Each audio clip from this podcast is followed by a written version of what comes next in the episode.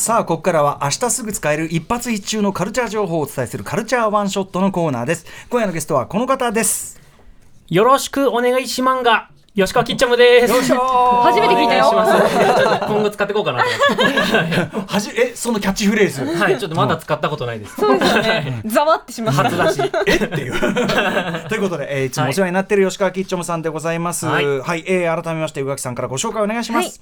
芸歴12年、吉川、吉本興業1位最新の漫画に詳しい芸人さんのお一人でいらっしゃいます。吉本漫画研究部の部長を務め、漫画にまつわるトークイベントなどを主催。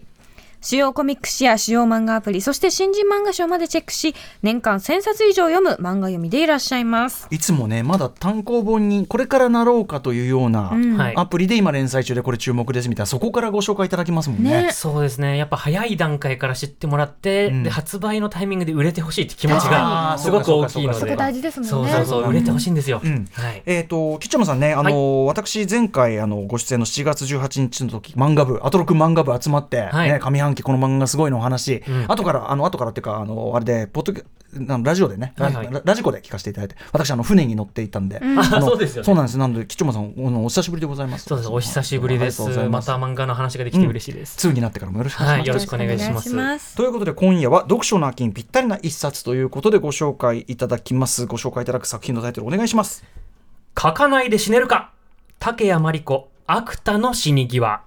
はい。どんな作品なんでしょうか？はい、こちらですね、あの、小学館が配信する、えー漫画アプリ、漫画ワンっていうのがありまして、えーそこでですね、まあ、連載中なんですね。で、あと、あの、ウェブ漫画サイト、裏サンデーっていうところでも、あの、掲載されておりまして、ははい。い、これどういうあらすじかと言いますと、まあ、えーいい会社に入って仕事も要領よくこなして、結果も出てて、で、彼女とも結婚が視野に入ってて、順風満帆な男、黒田誠、31歳、会社員が、まあ、主人公なんですね。はいで、まあ、全ては順調に見えたんですけど、真面目すぎる黒田は実生活の小さな積み重ねによって心を病んでしまうんですよ。うんで、そんな時に学生時代の文芸部の後輩、読みのキロと再会する。うんえーで、そこから、まあ、その売れっ子小説家になっていた読みのに焚きつけられて、で、休職期間を利用して再び小説を書いてみることに。うんで、やがて黒田の人生は大きな変貌を遂げて小説業界に大きなうねりを生み出していくことになると。うんはい、そういった話ですね。読書の秋にぴったりになってましたがまさにその小説を書くうん話なんですね、そうなんですよ。うんうんうんで、やっぱ主人公が、あのーもともと才能あったかもしれないけど、小説家になるっていうのって結構やっぱリスキーじゃないですか。うんうんで、そこに対してやっぱ一般的な目線、常識的に考えて、みたいなところにがんじがらめにされちゃうタイプなんですよ。うんうんだから、そこで、そこにとらわれて本心を隠してしまうような人。まあ多くの人って我々も含めてねそれはすごい理解できるけど、はい。うんで、そこを、その、まあ、学生時代に、まあ、文芸部で、その小説書いてたのを読んだ時の、今、売れっ子の後輩、読みのが、読んで、この人はすごいっていうのをそいつは知ってた。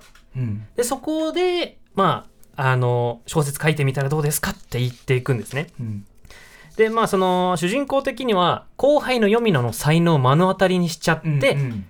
ちょっとこれはもう自分にはできないかもってことで諦めてた部分もあるんですよ。身近にねすごい人とか、はい。同世天才がいたらそううん同世代とかいるとそれで嫌になっちゃうみたいなのありますよね、うん。それもわかる、うん。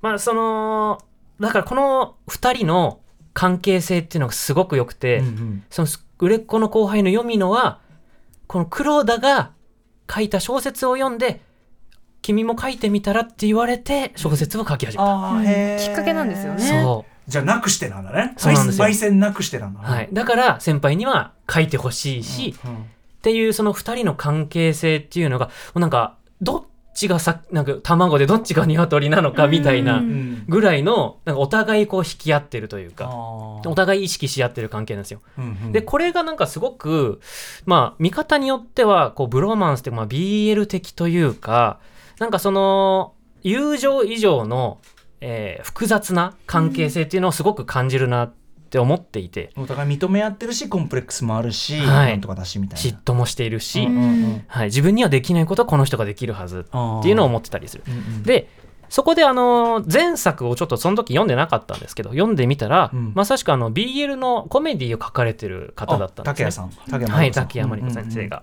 で、そこで、なるほど。もともとそういう分野にいた方だからこういう心の機微とあの人間同士のその関係性の繊細な矢印、でもそれがもう複合的にこういろんな感情が織り交ざったところを書くのが上手なんだなと思って。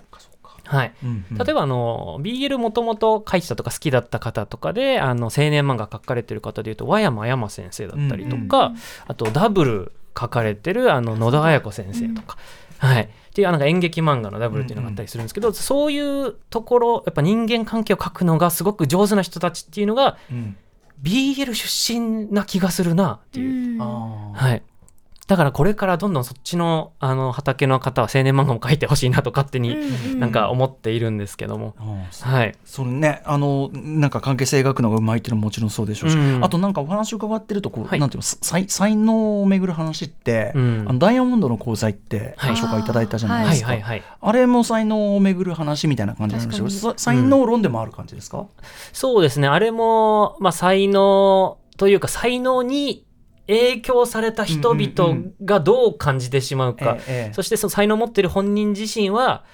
えーそれに対してこうどう立ち向かっていくかうんうん。みたいなうん。話でまたちょっと違う感じ、うん。うん。才能の描き方として。うんうん。あっちはもう完全にこう災害うん。みたいな感じですけど、主人公はじゃあ一応ちゃんとものになりそうな何かではあるんですか？こういう話って要するにどっちかじゃないですか、そう、うん。主人公は本当はやっぱりそのなかなかダメでうん。なのか、うん本当は開花してる人なのか。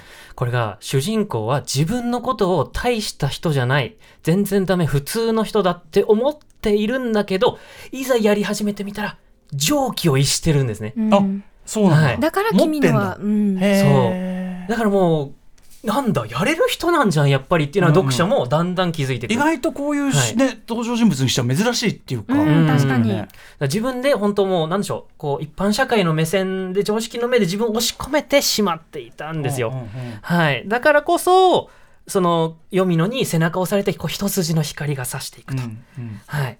いやーでもこれ本当にこのなんか話としてすごくエンタメ性が高くてスカッとする読み味もああって。そうなんだ、はい。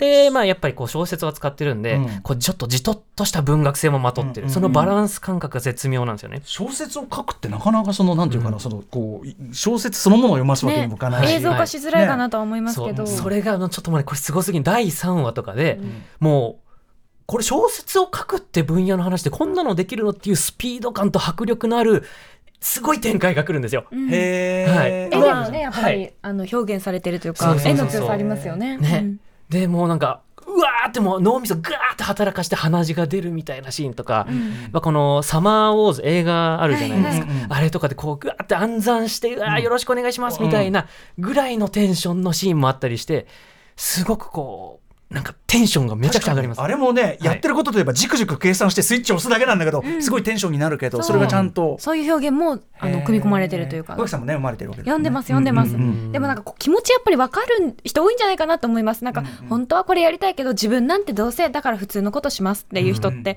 いろんな諦めた人たくさんいらっしゃると思うから、絶対ね響く人多いんじゃないかなって思います。それがしかも苦味だけじゃなくてそんななんていうかこうなんていうのちょっとスポコン感っていうか、爆発力ありますよねそんななるんだ。小説書く話とかうじうじする以外に方法あんのみたいに思っちゃうけど、はい。そうじゃないんだ。そうじゃないんですよ。しかもへー。1話単位でかなり構成が考えられてて、毎回グワーって上がって次どうなっちゃうのっていう引きで終わるんですよ。これ一冊通して読むと絶対幸せです。これちょうどはい。今まではウェブで連載してたのが、はい単行本が出ようかというタイミングそうなで。なんんですすね。コミックス1巻が10月19日。だから来週のもう木曜日にちょうど1巻発売なんで、まあここでぜひ紹介したいなと思って持ってきました。ぜひ読んでいただきたいですね、竹山真理子さん、芥の死に川、芥はひらがなね、芥の死に川、死に際死に際でございます。さあ、ということで、最後に吉村さんからぜひお知らせことなどお願いします。はい、えー、普段ですね、あの、ポッドキャストやってまして、えー週刊漫画獣、まあ、獣と書いて、えー漫画獣ですね。えーっていうのは、まあ、漫画の話をするポッドキャストやってまして、それ毎週月曜18時に、えー更新してますので、ぜひ聞いてみてください。あと、あの、お笑いライブ普通に出てまして、うんうんえー無限大ドラフトっていうのが10月14日土曜、えー20時15分から吉本の無限大ドーム2というところで、えーやりますので、ぜひお越しください。ということで、はいあのアトロック2ちょっと時間帯変わって、はいあれですけどもあのコーナーのちょっと枠も変わりましたけども、ぜひ今後ともよろしくお願いします。はい、よろしくお願いします。ということで今夜のゲストは漫画読み芸人の吉川吉兆さんでしたありがとうございましたありがとうございました明日のこの時間は、えー明日10月10日は銭湯の日ということで銭湯愛好家の奥野靖子さんに、えー今おすすめのこの今おすすめというのは放送を聞いた後そのまま行ける今おすすめの銭湯を一つご紹介いただきます。